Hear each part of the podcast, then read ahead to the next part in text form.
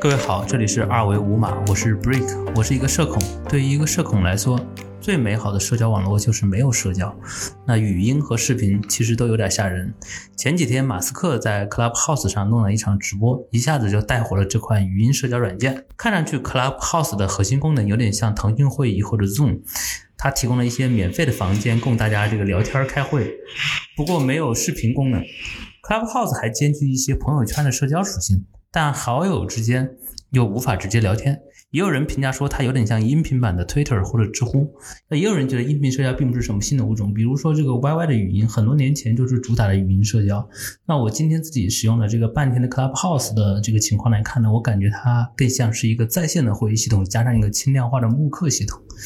那不管怎么说，这个 Clubhouse 还是火了。据说在 Twitter 上，一个邀请的注册就可以卖到这个一千美元。目前 Clubhouse 啊，只能在苹果应用商店可以下载，安卓用户暂时还无法使用。那由于采用了这种用户的邀请制，一位注册用户只能再邀请两位新用户，所以在这样一个饥渴营销、有限开放的情况下，Clubhouse 上线七个月的时间，目前周活跃用户已经达到两百万左右。那今天我们就非常有幸的请来了两位嘉宾，一位是我们的老朋友建飞，呃，飞哥写过一篇长达五万字的文章，《互联网是人类走过的一段弯路》嘛。来，飞哥给大家打个招呼。大家好，我是王建飞。啊，另外一位这个重磅嘉宾是我们的腾讯研究院的高级研究员徐思燕女士。来，思燕跟大家打个招呼。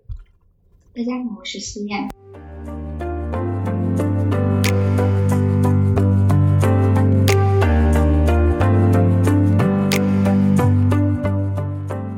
建飞和这个思燕都其实用过这个 Clubhouse 哈，那。那个思燕，你能聊聊你用这个这款软件的感觉吗？前天上午的时候读到 Clubhouse 的文章，然后瞬间全网就是一马难求的一个状态，大家都把。拥有 Clubhouse 的邀请码作为一种社交地位的一个象征，那其实它是首先在日本和美国火起来的，就是跟名人效应有很大的关系。Elon Musk 之前跟 Robinhood CEO 在 Clubhouse 上进行了一场对谈，然后他也在 Clubhouse 上第一次发表了自己对比特币的很多观点。那这个其实对互联网的很多核心人群的渗透率是非常高的。啊，这个也是，嗯，我们看到。它跟其他的社交产品有一个很大的一个区别啊，我们之前看到的很多现象级的社交产品，他们的核心用户都是年轻的一代，而 Clubhouse 它的目前的核心用户呢，是一群已经拥有大量社会资源的各种社会精英的人群，包括投资人啊，还有产品经理啊，还有各行各业的一些 KOL，比如说这个美美妆博主、健身网。网红啊，算是给这样一群人去提供了一个新的嗯表达的平台，而且它本身 Clubhouse 它的一个在短时间内。有了一个高的估值，它只有十几个人的团队，现在的估值已经达到了十亿美金，也让它在尤其是这个互联网和投资圈里面，就是掀起了这个轩然大波。那目前我自己在这个昨天拿到 Clubhouse 邀请码了以后，就从下午到晚上都泡在 Clubhouse 上，其实是一款上手非常快的一个产品。然后，嗯，它的使用体验呢，让我想到了小学第一次。接触到互联网的时候，嗯，当时嗯，一个非嗯，就是在新浪的聊天室上可以跟陌生人。接触嗯去聊天，那现在二十年过去了，是找回到了一种互联网最初的感觉。我们是全世界的人可以在一起就感兴趣的话题进行聊天啊，但是跟就是最初版本的那种文字聊天室，它有一个非常大的区别，因为它是主打的是语音聊天，那它提供的临场感是非常强烈的嗯，就好比你拿着一杯酒在一个 party 上走来走去，可以去嗯。旁听，嗯，各个不同的小群体，他们现在正在聊一些什么样的话题？它提供了一种新的学习事物和结交朋友的方式。呃，那建飞，你是怎么知道这个 Clubhouse 的？呃，我其实最开始也是跟着这一波，说呃，中国人就是被被马斯克带货之后，然后才开始。注意到这个，注意到这个 app，但是其实我后来回想了一下，我在去年的时候，要不然是在连线上，要不然是在一个其他的外国媒体上，其实曾经看到过这个 app。当时他就把这个形容为，就是疫情期间，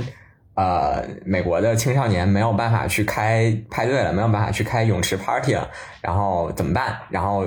就当时介绍了一下这个 app，然后我当时对那个我我对那个文章还有印象，然后但是当时是去看了一下，因为它是采用邀请制的嘛。然后我我我也没有特别多的美国朋友，所以所以也就所以也就没有没有去尝试这个 app。然后包括其实昨天晚上在用的时候，一个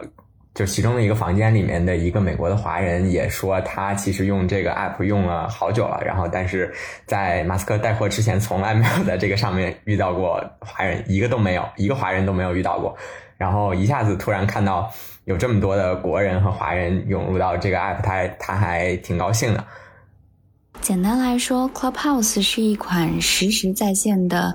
语音社交软件。啊，在 Clubhouse 上，你可以创造任意一个主题的房间，邀请你的朋友来进行某一个话题的讨论，可以是科技，可以是创业，可以是音乐。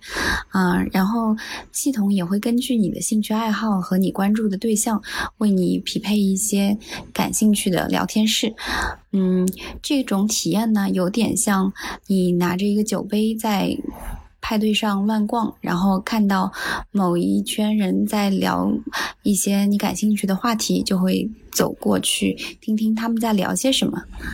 对我，我第一次上去的感觉，我就感觉好像进了这个旧金山的唐这个这个唐人街的感觉，是吧？好像又有日本人在开的会议，韩国人，然后又有又又有中国人，对对，就是感觉挺缤纷的。那建飞，你能感觉国内现在这一波过去的这个到 Clubhouse 上玩的，主要是哪些人比较多一点？感觉？嗯，最开始应该还是投资人吧，因为因为事实上在 Twitter 上头持续去关注马斯克的国人的话，应该都是国内做投资。做区块链的那那那一波人，然后他们先过去了，然后在他们自己社交的小圈子里面，在国内的社交媒体上，这个事情先发酵了一下。然后这个这个发酵的时间点大概是在上上个周的周末，就上个周的周末，其实我在极客上面就已经看到有很多人在讨论这个事情了。然后随后就是因为极客上面有很多产品经理嘛，然后产品经理也看到了，就就既然硅谷有了一个全新的 app，那我们肯定要去看一下。然后产品经理也过去了，然后当这个产品经理都过去之后，就开始，呃，有媒体人在上面出现。嗯，就是说从这个投资人到产品人到媒体这样一个链条的传播哈。呃，那思燕，你是通过什么渠道了解到这个 Clubhouse 这个产品的？那觉得是跟 Elon Musk 在。呃，Clubhouse 上带货密不可分，而且它最初影响到的是数对数字货币感兴趣的这个群体啊，我就在我自己的朋友圈里看到了很多人开始晒他们的 Clubhouse 邀请码，变成了一个社交身份的一个象征。然后，其实就是这个的时候，你会有一种 formal 的心理，就是 fear of missing out，所以会想去得到一个这个邀请码，去立刻体验一下。呃，参与到这个潮流当中。那那思燕，你在 Clubhouse 上碰到哪些你的熟人呢？啊，我其实昨天晚上拉了一个微信群，是我自己朋友当中在使用 Clubhouse 的一些朋友。嗯，大大致就是这三波人，一部分是对数字货币感兴趣的人，还有一部分是互联网的从业者、产品经理，还有就是投资人。基本上就是这三部分人，他们会首先尝鲜 Clubhouse。但是你你们也知道，因为 Clubhouse 上它并没有提供点对点 one one to one 的一个交流的一个功能，所以呢，我们在 Clubhouse 上加了好友，看到互相都在听同一个列表了以后，还是会切回微信来去对这个 Clubhouse 上听到的内容进行一个延展的讨论。所以啊，我也是最近啊自己主动拉，也被被被被动的拉到一些 Clubhouse 的相关的微信群里。那四爷，你你觉得这个软件的后续的走向会怎么样？也就是说，它会不会呃大火，变成像 Snap 这样级别的一个流行的软件，在美国？嗯，我觉得它可能走到一个大众级别的火爆有一点难度。Clubhouse 让我想到了呃，像微博啊、知乎这些产品的初期形态，就是上面精英的用户去呃分享知识型的话题。比较多。其实，在美国也是有这样子的土壤，但是在国内的话，如果你要做一个大规模面向大规模人群满足他们的需求的话，暂时还没有看到这样子的市场空间。嗯，呃，建飞，你觉得呢？我昨天晚上其实探索了一下，就是非中国用户都在聊什么。我觉得其实好像，呃，非中国用户他对于这个产品的使用方式，其实和现在中国用户使用它的方式不太一样。就是在非中文用户里面，他们其实使用这个 app 的方式更像是，嗯，最早这个产品的那个定位，就是它是一个虚拟的客厅，是一个虚拟的客厅，而不是一个虚拟的会客厅。中中国的用户大多数把这个软件当成一个虚拟的会客厅，呃，其实演讲者和这个读者虽然在产，就是虽然这个产品一直在试图抹平这个演讲者和这个听众之间的这个差别，他们之间的身份是可以相互转化的，但是其实在中文的用户里面，呃，这个讲者和听众之间的界限还是还是挺明显的，但是很多。嗯，外文的房间，它就真的是几个人、几十个人，然后就凑在一起聊个电影啊，聊个什么的，然后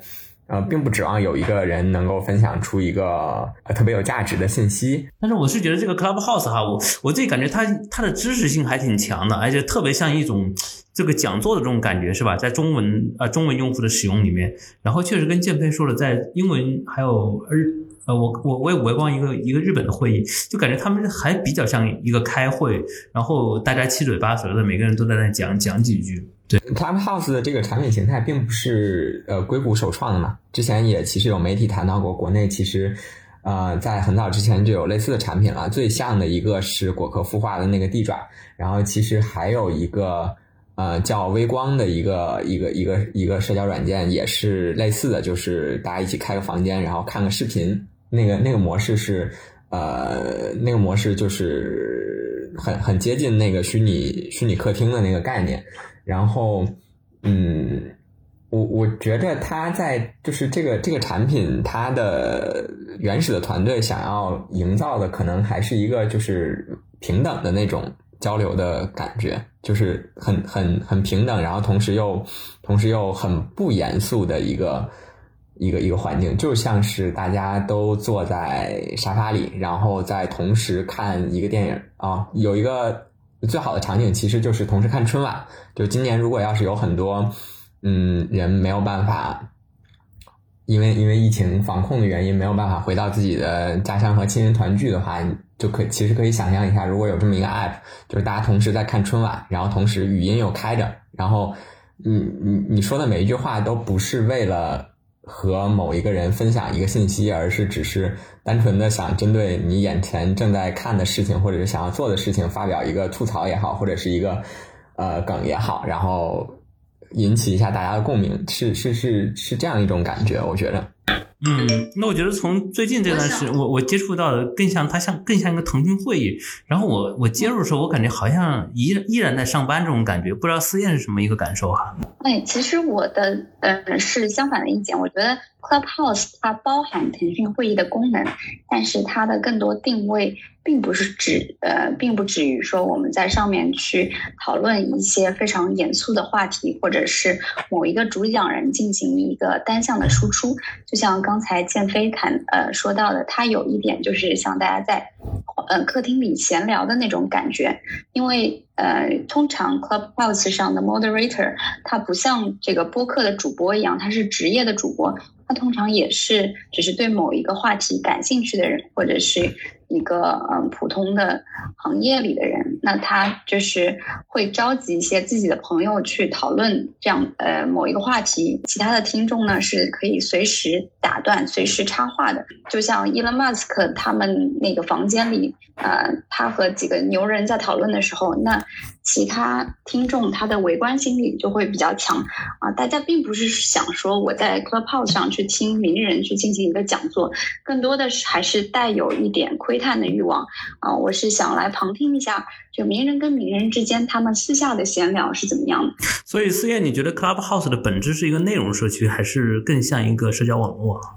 我自己会觉得它更像一个社交网络。呃，本身 Clubhouse 的投资机构，它也是把 Clubhouse 定义成下一代的社交产品，甚甚至是即时通信的产品。嗯，说是音频版的 Twitter 嘛。社区的话，它通常是以内容为中心，靠内容吸引人。而且就是比如说微博啊，或者其他的社区，它其实是对内容有一个很好的输输出的把控以及内容的留存。但我们在呃，Clubhouse 上可以看到，我们这个是即来即走的一个状态。建立了一个房间了以后，嗯，这个你是，嗯，它它里面是产出的内容是不会留存的啊。但是，嗯，在你在上面人和人的关系链是会留存的啊。我们每个人的主页上也强调了自己的。个人简介类似于你的一张名片，你会用各种 tag 去定义你自己是一个什么样的人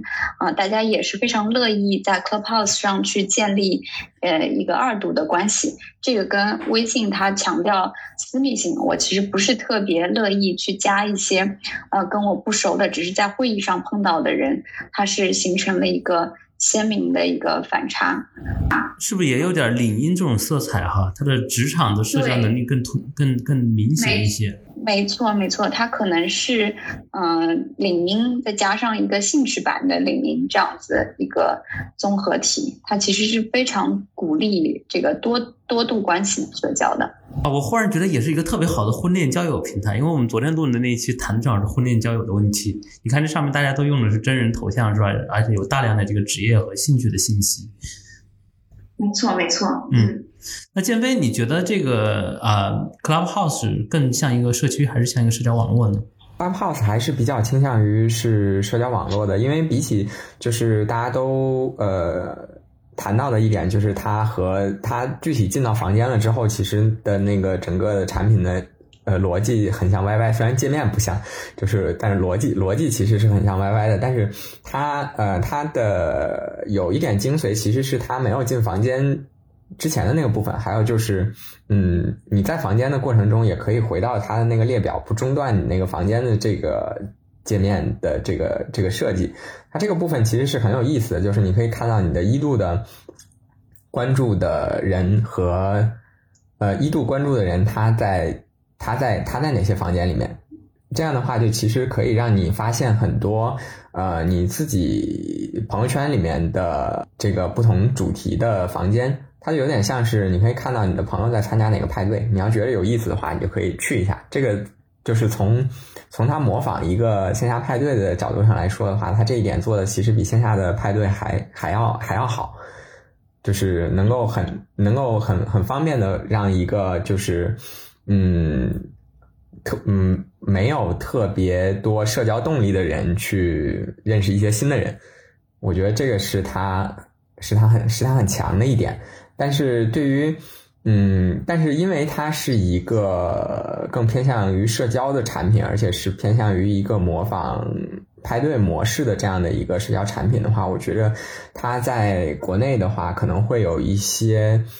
嗯，会会就这个产品模式在国内的话，可能会有一些障碍。就是其实国内没有没有那么强的这个派对文化，就很多国内谈到派对的人，好像还也是精英阶层在在在组派对，然后普通的人话想到派对，可能就感觉是公司团建的那种那那种感觉，和一些并不想要社交的人待在 待在一个房间。所以你觉得这个这个这个 Clubhouse 会不会推出一个汉化版本啊？或者说，国内有哪会什么时候会出现一个类似的版本出来？嗯，我觉得一定是会有国内版的 Clubhouse。事实上，国内已经有非常多语音产品是早于 Clubhouse，比如说像 YY 语音啊，像荔枝 FM 出的语音社交产品。只不过他们之前主打的点可能更多的在于陪伴啊，我在一起打游戏。嗯，有一个语音的陪伴，或者是呃陌生人之间的一个闲聊。而 Clubhouse 它因为有了这个 room 的这个概念，然后有了这个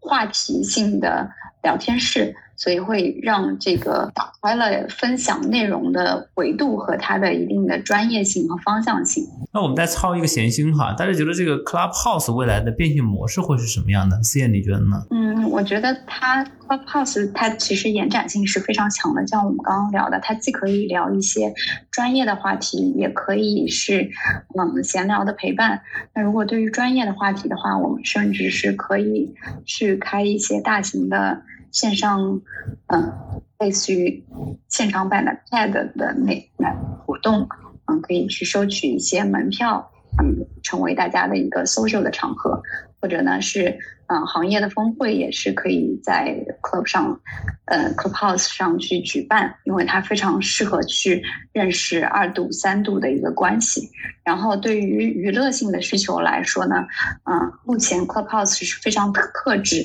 它在呃那个房间里面没有设弹幕啊或者打赏啊这些额外的一个功能。但如果他想要往娱乐性的发发展的话，我觉得可能这也是一种潜在的变现模式。那建飞，你觉得这个 Clubhouse 未来的商业模式式可能会有哪些？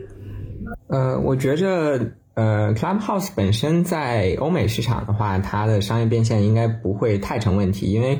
呃，欧美的消费者其实很习惯于对这样的产品去付个月费啊，或者是为了开房间、开更多的房间去去去交个钱这件事情。但是在，呃，相对来说还是比较习惯免费用产品的国内市场来说的话，这这种产品可能会。呃，有一些变现的问题，然后基于这个，我其实今天也去查了一下，因为都说这个，都说这个 Clubhouse 其实它背后用的就是那个声网这家云服务商提供的整个的这个语音的 API 嘛，然后声网其实是 YY 的团队出来之后创创创创立的一个一个企业，然后我就去查了一下声网的价格。就是我之前其实有谈到，之前其实有写过一篇文章，就是说为什么国内的视频网站不能像 YouTube 那样，就是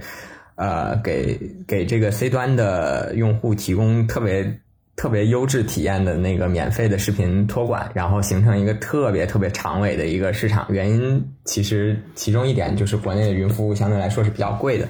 然后我就去查了一下声网的这个 API 的价格，然后果然是这样的，就是声网在国内它的声音 API 大概是每一千分钟七块人民币，嗯，然后它在声网在国外提供的这个 API 的价格是每一千分钟零点九九美元，呃，换算过来汇率的话，其实比国内的还要便宜，然后而且用的量大的话还会有打折。所以其实，呃，要说这个商业化变现的话，Clubhouse 它在美国市场去做变现，比同类的产品在国内去做变现要容易很多。就是它的不仅付费习惯好，而且而且成本还低。我觉得国内好像变现有点难，稍微啊，就是你跟就看知乎一样，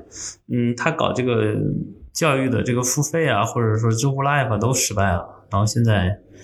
还是靠广告。国内的变现就是，其实可以看到国内的几个。呃，类似于 Clubhouse 的产品，就是在 Clubhouse 之前就已经开始做了的产品，他们都有一个明确的垂直领域。这样的话，就是它比单纯的做一个这样的群聊、群聊的社交软件要更容易找到变现方式。因为呃，你做一个广谱性的这个社交软件的话，虽然虽然起量会稍微容易一点，但是呃。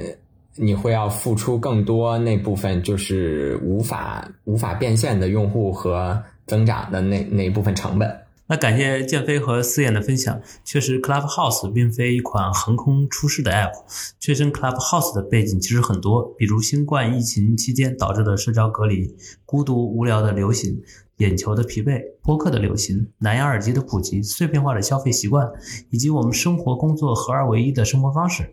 但是这些培养出 Clubhouse 的温床，是否也会成为吞噬它活力的元素？这一点我们并不知，并不清晰的知道。比如，如果等疫情疫情平复之后，人们有了更多的线下社交，大家是不是还愿意花那么多时间在个聊天室里边聊天？这些都是目前不太清楚的。但是对于用户来说，多一个好的选择总是好的。那再次感谢大家，今天的这一期二维五码就到这里。欢迎大家在小宇宙、皮艇、喜马拉雅等各大播客平台订阅二维五码。我们是一档严肃的科技评论播客。